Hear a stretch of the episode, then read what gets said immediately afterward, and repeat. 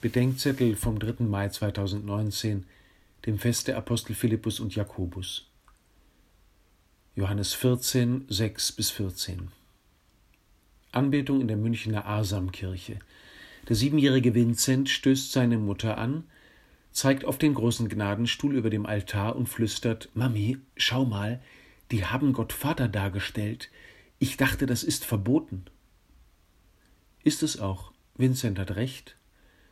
Zwar hat das siebte Konzil von Nicäa 787 die Darstellung Christi Mariens und der Heiligen gegen die Ikonoklasten verteidigt, aber später hat die Kunst offenbar vergessen, dass wir uns von Gott selbst kein Bild machen dürfen.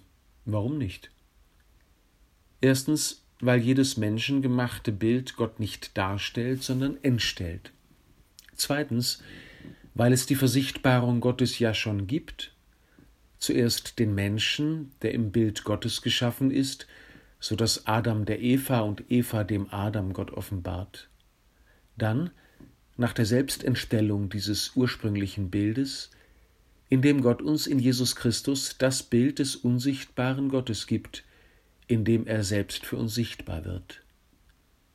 Es gibt Christen, die beten gar nicht Gott an, sondern ihr Gottesbild. Mit dem Satz das entspricht nicht meinem Gottesbild. Hat schon mancher das Gespräch über Gott oder mit Gott beendet. Zeig uns den Vater, das genügt uns, sagt Philippus und klingt dabei ein wenig ungeduldig. Wer mich gesehen hat, hat den Vater gesehen, antwortet ihm Jesus. Das Gottesbild der Christen ist Christus, in dem sich uns Gott selbst zeigt. Wir kommen mit ihm an kein Ende, bis wir ihn schauen von Angesicht zu Angesicht.